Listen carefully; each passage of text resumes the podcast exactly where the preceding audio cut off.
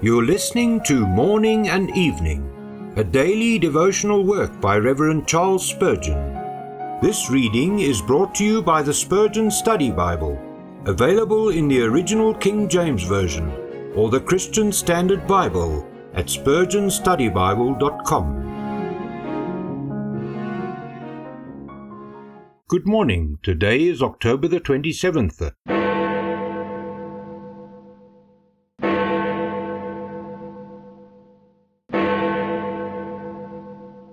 It is a faithful saying. 2 Timothy 2 verse 11. Paul has four of these faithful sayings.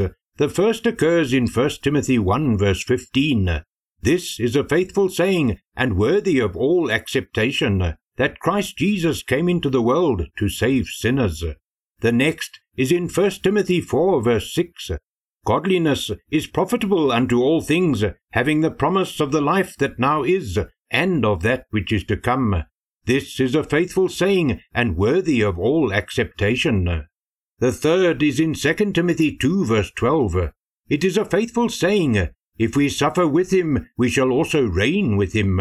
And the fourth is in Titus 3 verse 3. This is a faithful saying, that they which have believed in God might be careful to maintain good works. We may trace a connection between these faithful sayings. The first one lays the foundation of our eternal salvation in the free grace of God, as shown to us in the mission of the great Redeemer. The next affirms the double blessedness which we obtain through this salvation, the blessings of the upper and nether springs of time and of eternity. The third shows one of the duties to which the chosen people are called. We are ordained to suffer for Christ, with the promise that, if we suffer, we shall also reign with him. The last sets forth the active form of Christian service, bidding us diligently to maintain good works.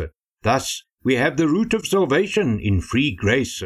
Next, the privileges of that salvation in the life which now is, and in that which is to come, and we have also the two great branches of suffering with Christ and serving with Christ, loaded with the fruits of the Spirit. Treasure up these faithful sayings. Let them be the guides of our life, our comfort, and our instruction. The apostle of the Gentiles proved them to be faithful. They are faithful still. Not one word shall fall to the ground. They are worthy of all acceptation. Let us accept them now and prove their faithfulness. Let these four faithful sayings be written on the four corners of my house.